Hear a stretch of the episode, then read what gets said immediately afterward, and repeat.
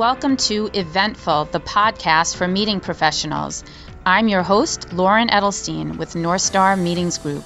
Eventful, the podcast, is our way of inviting you to join some of the interesting conversations we have with people in our business about topics that really should be on your radar. I look forward to hearing what you think, and please be sure to subscribe. For this episode of Eventful, I had the pleasure of speaking with Terrell Jones, who founded Travelocity and co founded Kayak, among a number of other groundbreaking businesses that have brought travel purchasing into the world of information technology and digital commerce. He's now a speaker, author, and venture capitalist, and he's putting his experience and brain power behind the considerable challenge of establishing digital health passports for domestic and international travelers. I think that the domestic testing at this point is really a bridge too far. First of all, we don't have that many tests available. There, for many people, they're still quite hard to obtain. And, and I think until we have wide delivery of short-term tests, it, it simply doesn't make sense. And, and as many of the airlines said, well, what are we going to do about car travel. More and more people are traveling by car than by air. They're not tested. We don't have border control between the states.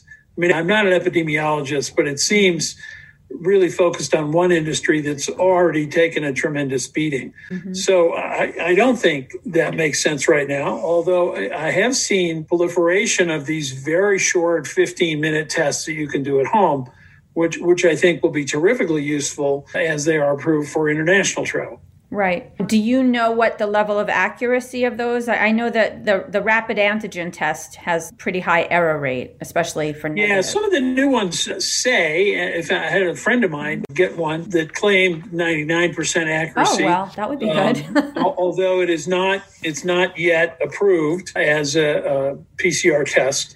So apparently, there are some very good ones coming, and they're being used at airports in other countries. These short-term tests, and and they're helpful. Okay. So you know, there have been a lot of people who say, look, the more testing we do, the better off we are. And we've even heard airlines talking about offering COVID free flights at some time in the future yeah. through a combination of testing and vaccine. But I think it is too much. And right now, the trial balloon seems to have burst. It was tried, and I, I don't think it's going to happen right now. But, you know, we still have this whole issue of international travel and, and perhaps even some kind of, of certification that might be necessary to get back to large meetings.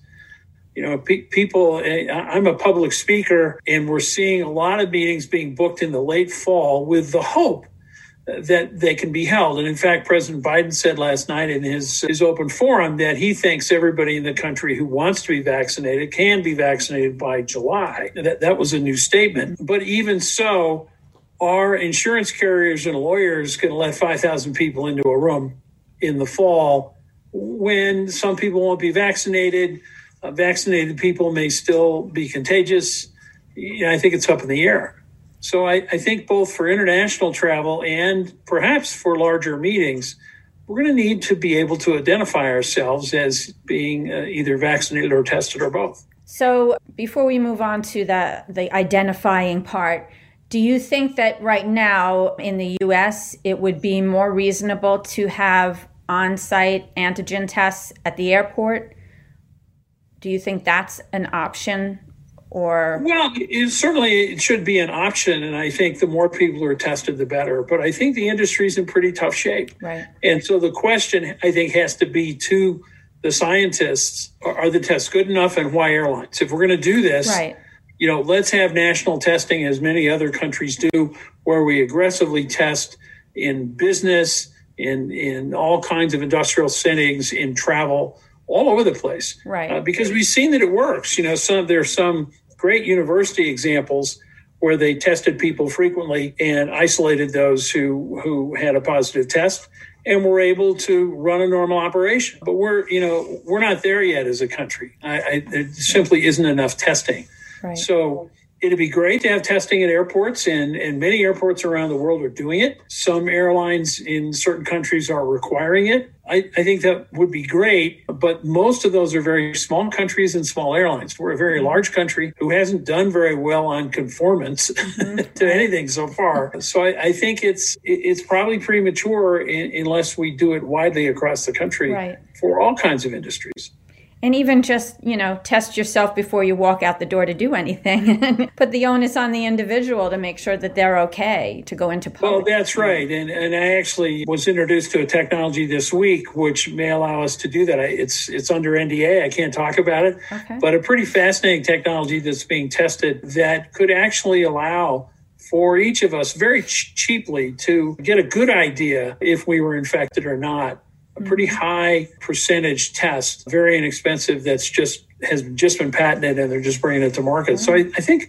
many of things things will come forward, and probably, you know, eh, we're in for some long term change. I mean, I, I was heavily involved after 9-11 when I was running Travelocity in the creation of the TSA. It, it testified in Congress and was involved with the government there. All these many years later, even though we haven't had, thank God, another serious incident, that level of security hasn't gone away. Right. Right. And then if, if you're in a big city, you still have to identify yourself to go in a building. So I think that some of the things that are being put in place now will not leave, or they'll be mothballed for a quick uh, coming back. As we saw in Asia, they were much better prepared for COVID because of SARS. Mm-hmm. Uh, and because of the testing they had done previously, the temperature checks, they were just ready for it. Right. So hopefully we've learned some of these lessons and things like contactless payment. So let's talk about the concept of a, a COVID passport. Would that, you know, what, how do you envision that working, if at all? Well, I think it can work. There are many of them who are, you know, are coming into the market right now, and they involve a bunch of steps. So the traveler gets an app, and then hopefully their lab or their hospital will upload their test results uh, although in this case, many people are uploading their own results, which then get reviewed by this case a company, whether it's IBM or Microsoft or IATA or the World Economic Forum. Those get reviewed and checked. And then when you show up at the airport, for example, you can scan the QR code in that app. And then the airline or whoever's checking you has to go out and ping that system to say, is this valid? Has Terry really been vaccinated and tested? So it's a closed loop. It makes a lot of sense. There are lots of people trying it. There are, but there are some issues. And I was just before this listening to uh, a gentleman from IATA where they're doing this, uh, talking about some of those issues. And I've run into some myself. So I was recently vaccinated. I got this little cardboard card. I think I have it here on my desk you know, that says uh-huh. I had a COVID test. It's not signed, it's not stamped. I could make it in Photoshop in five minutes. So that isn't going to work. And I live in Nevada. I've yet to be able to get a digital representation of my test that I can upload. So I've been working with my senators, and they are going to reach out to HHS, the Health and Human Services, and others in the government to say everybody should be able to get a digital representation of their vaccination. Now, test results are much easier. You okay. can get those, you can print them out, you can upload them. So that's one part of the issue. The other part is that these various passports should be interoperable because you, if, if I'm a hotel, let's say, and running a convention, I don't want to get 20 different kinds of tests and have to have 20 different apps to read them. We want Customs and Border Patrol control to be able to scan them easily. So I think both those things have to happen. President Biden has issued an executive order asking several government departments to work together on this and to work with the international organizations to get that done. So I think it can be done. Tony Blair just came out, the former UK prime minister, saying that his organization is working hard with governments because he doesn't think travel will come back without some form of documentation. Right. And so, do you think that this could happen or is being discussed at least on a national scale, if not a global scale? I mean, IATA, I guess, is looking at it globally. IATA's looking at it globally, and and they're they're working with the health issues. So is the World Economic Forum. You know, we've had for hundred years the carte jaune, the the yellow card we all carried that said we got a yellow fever shot and a malaria shot and those things. And it's a great method, but it's not worthy of the 21st century because it's not digital. Mm-hmm. So that is being discussed as how do we get a, a digital carte jaune between governments? And I think it will happen. But I think it does take some government action in addition to industry to say there are standards here. And this is not a HIPAA health issue because I'm voluntarily giving my data. So if I gave it out voluntarily, then that's fine. Don't don't lock it down. Don't sue me. Don't get in all this trouble. Just like I did with my vac- vaccinations when I started traveling when I was 20 years old. Mm-hmm. I gave that data out voluntarily, but it has to be certified. So I, I think that we, we won't end up with a national passport, but hopefully we can end up with the government saying everybody should be able to get their records easily. Here are the data elements they should have Mr. Hospital, Mr. Laboratory. I mean, I got my shot at the fire department. Right. you know, they're not too used to this. You know, some people are driving to Yankee Stadium. Who's doing that? Where's right. the record? So we need standards on that side. And then over time, I think that internationally or even in the US, we could get some standards on the document itself so it's easy to read. Like if Customs and Border Control said, this is our format, well, everybody would code to that format because, you know, that's how we get into the country. So I think it can be done, but it's going to take some will. And I think the industry, particularly in, in the convention side, right. has the leverage to talk to their senators, congressmen, government officials to say, we need help. Let's get this done. Right. I mean, I think there's a large concern that requiring, first of all, a vaccine and proof of vac- a vaccine, let alone a, a COVID test, will just drastically reduce the number of people traveling. I think domestically that's right. I think internationally, maybe not. You know, if that's the only way people can go, countries, years ago when I first went into travel, when I was 20, I ran a visa service. And in those days, there were many more countries than required, required visas for Americans than do today. People travel like crazy. They just had to go get them. And, and frankly, you know, what's coming up right now, the US is now requiring everybody from the EU to get a digital document in order to enter the US. Well, guess what? The EU is going to require that for all Americans in 2022.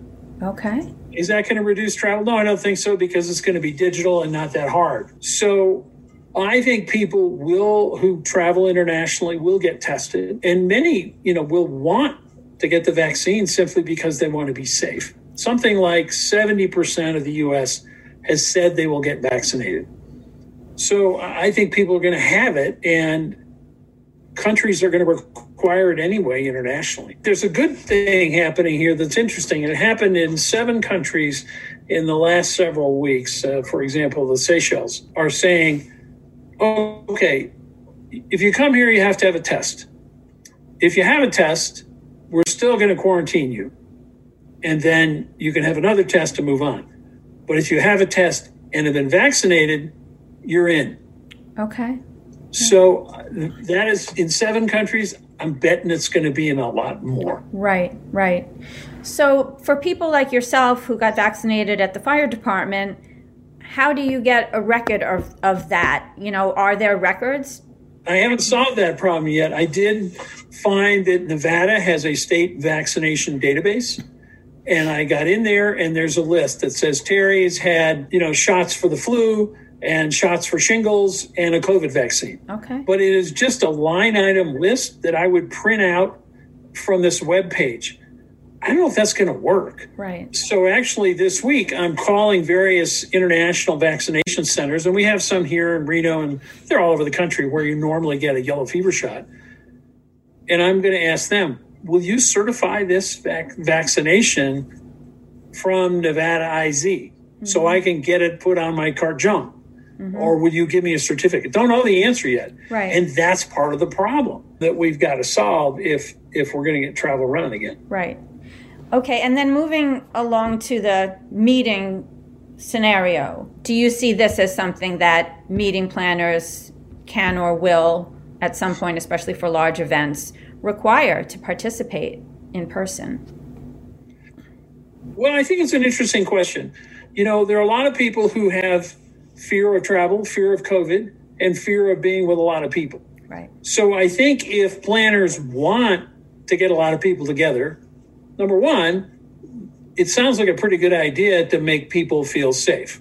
Mm-hmm. Uh, because also, look, these protocols aren't going away. Right now, the government is saying even if you've been vaccinated, you still have to socially distance and wear a mask. Mm-hmm. So we want people to feel safe. Secondly, I think there's some interesting legal and insurance implications here. And we're going to have to see what our lawyers and insurance companies say about large gatherings. I know I, I'm a chairman of a Boys and Girls Camp up in Minnesota. Last year, we wanted to open, and our lawyers and insurance companies simply said, We won't insure you, and you're going to get sued. Yeah. So we didn't open. Now, we need to, to have that discussion. So we want meetings to come back. I know lots of people are planning for Q4, maybe Q3. Is it a good idea? I would think it would be a good idea to tell people if you want to come, get tested, get a vaccine. We'd love to have you. Then you have a, a relatively safe convention. And for the people who don't, I think we've proven in the last 12 months that virtual works. Yeah. And that some of the attendees can certainly be virtual. So we'll see if if it is necessary. But I think right now, will we really have meetings in the fourth quarter without some type of safety? I think that's up in the air. So when you say some type of safety, so you know, my organization is planning to resume our face-to-face meetings in April, and we did hold one in Arizona mm-hmm. in late October, and we did daily temperature checks, masks mandated nothing reception style where people would be mingling with a drink. They were spaced out at tables and that kind of thing. So I think depending on what the gathering restrictions are in this, you know, whatever state you're in, we, we are seeing meetings happening. Under 100 people, sure. Right. But are governments ready for you to say, you know, I'm I'm taking all of the Bellagio? Yeah. Um, right. I don't think so. Yeah. Not yet. Now, will they in the fall? That, that's the other thing that was fascinating about last night's uh, uh, conversation with President Biden, because after he said all the tests should be available by July, Anderson Cooper said, Well, when do you think the country will get back to normal? And he said, You know, uh, they've told me not to predict your herd immunity, but I don't think before the end of the year. Right. Was his statement, and some yeah. into next year. And and therefore, with all this money on the line, what can we do to help it along? Right. And I think it's in the industry's interest to to talk to your government representative and say, you know, we at least want the ability for people to be able to have some kind of health identification so that if we want to have a big meeting and and the rule comes out, yes, you can have a big meeting here, but here's what you have to do. Mm-hmm. Everybody has to get tested right. or be vaccinated. Right. And if that's if that happens, you want to be prepared. And right now the country isn't prepared for that kind of identification. Right. And and do you think that has to happen at a state level versus a national level? Well, I think I think there are two pieces. I think at a national level, it is very important for perhaps Health and Human Services to say every since the government is paying for all these tests and they're free, therefore whoever gives the test must provide the vaccinated person with proof.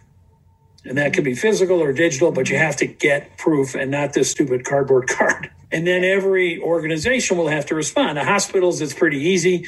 They already have that. Fire departments, a little harder, right? Mm-hmm, right. Um, and then, of course, states are going to continue to have a diverse set of rules because uh, in the federal system that we have, states get to decide public health rules. So, you know, I know here Governor Sisolak in Nevada obviously wants to open Las Vegas, but he's he has rightfully been cautious. Other states, not so much. Right. You know, Florida, you know, seems much more open. California is pretty closed. So we look at this in Arizona. You know, I don't know the rules there, but they've had terribly difficult outbreaks. So I think we're going to see a patchwork quilt of things. And therefore, the more arrows we have in our quiver, to mm-hmm. say, hey, we're prepared. You know, we're going to have a convention like you did. We're going to distance. We're not going to have cocktail parties. And guess what? Everybody's going to have a 15 minute test. At least you're ready. Yeah. And and I think that's you know, and hopefully those things will go away over a period of time. Right. But uh, or just you know- become natural like the TSA checkpoints have become to us now. You know, just part of what you Right. expect in the travel experience. they didn't go away. Right. And, and so it'll just be part of it. I think it's just going to take some time. Just as, you know, it was so amazing to watch this industry flip to virtual in a very short period of time. I mean, I, I gave 45 virtual speeches last year and built a studio in my house and, you know, was all over the world speaking while, you know, Mm-hmm. Right. sitting in my office. And it worked. Yeah. Now, was it as good as meeting in person? In many ways, no. Was it okay? Yeah, in many ways it was. And in fact, people saw more attendees uh, Right. than they had at some meetings. So I think my own opinion is all meetings, large meetings, will be hybrid going forward because if we can get more people into our meeting and, and Right. you know get to our goal of dispensing information and having people meet each other I, I think the virtuoso conference which is normally in vegas a big travel conference where they do one-on-ones they did like 10000 virtual one-on-ones in two days Yeah. and they had a very high satisfaction rate so it can work And there's so much Um, technology out there that also- allows that. The one-on-one appointment scheduling, Oh, yeah. like we're using that for our events, and it's it's almost the same thing. Like there's a digital ballroom with tables and appointments. And, and frankly, I've seen in meetings where people do forced breakout rooms and they take five, 600 people and they break them into, you know, 20 rooms mm-hmm. and they force different departments to meet together in interesting ways. They say, hey, we're getting great interaction mm-hmm. that we might not have gotten if we told people, yeah, just go to the room you want because people tend to hang out with their friends and, Right. you know, those conversations might not be as good. Right. So I'm doing one in in a couple of weeks where I think they're going to have 10 breakouts. And as the speaker, I'm going to drop into each breakout for 10 minutes. And I, Yeah. could I do that physically? Not as easily. Right. Probably. So I, I think we've learned a lot. I think we have more to learn. You know, in in my opinion, and I worked hard on my speeches. I'm competing with television. Mm-hmm. I have to be that good. Right. So I'm not the little Zoom guy up in the corner. I've got high technology where I look like this. I'm overlaid with my slides. I'm doing interviews and polling and videos running. And because people are used to CNN and Fox. Mm-hmm. And, and if you're not that good, they'll do their emails because It's too hard Right. for a big meeting. Right. You can get that. you can be highly responsive. Right. And so I, I think it's a it's a new tool in the toolkit for the meeting planner. J- Just as now having to think about all these health and safety issues is you know one more thing for the meeting planner to Right. tear their hair out about. But Plenty it's it's critical if Yeah. we're going to bring this industry back. Right. And Terry, can you just explain what it is that you're working on? I'm talking to a lot of industry leaders and governments, this government, to try to get us all to work together to the to realize digital health passports. I think it's critical for us to be able to use these things to bring particularly international travel back and perhaps meetings. So I'm working with my two senators, hopefully shortly to work with the governor here in Nevada to put pressure on the federal government to take action around allowing every person to get their own ID in a, in a format that certifies they've been vaccinated, make it easy to get test results, have a place, a safe place to put them, and there are a lot of companies doing that, and then hopefully on the other side to get interoperability so travel providers, airlines, particularly hotels, don't have to read 22 different documents to decide, oh, I don't have to quarantine you. Right. and and we're getting there but it's it's early days. Biden's executive order will help but you know government they mm-hmm. respond to pressure Mm-hmm. so i think as an industry the more we can talk about this issue and say we need these identifications i mean so many meeting planners have 20 30% of the people coming in are international Right. well, guess what? To come to the US, they're going to need, they already need a test. They're probably going to need to prove vaccination. So it's reciprocal. And lots of meeting planners hold their meetings around the world. They can't today because the US is sort of banned from going anywhere. But it will change. But it's going to change with some barriers, testing and vaccination. Right. Well, we wish you the best of luck. the sooner we can get this organized, the better. And, you know, I understand it's not going to happen overnight. Things are developing, but it doesn't, it's not going to happen with the snap of the fingers. We all have to do our part. That, that's it. And we're going to lose hundreds of millions of dollars between now and then. And maybe we can prevent that by, by pushing the government a bit and by coming together as an industry and saying, hey, meetings aren't going to be the same this year, maybe even into next year. What can we do to get people back on airplanes and into ballrooms right. having meetings? Right. Great. Thank you so much. I appreciate your time. Thank you. Thanks. All right. Thanks a lot. Thanks for listening. Be sure to rate and review us and check back for new episodes soon.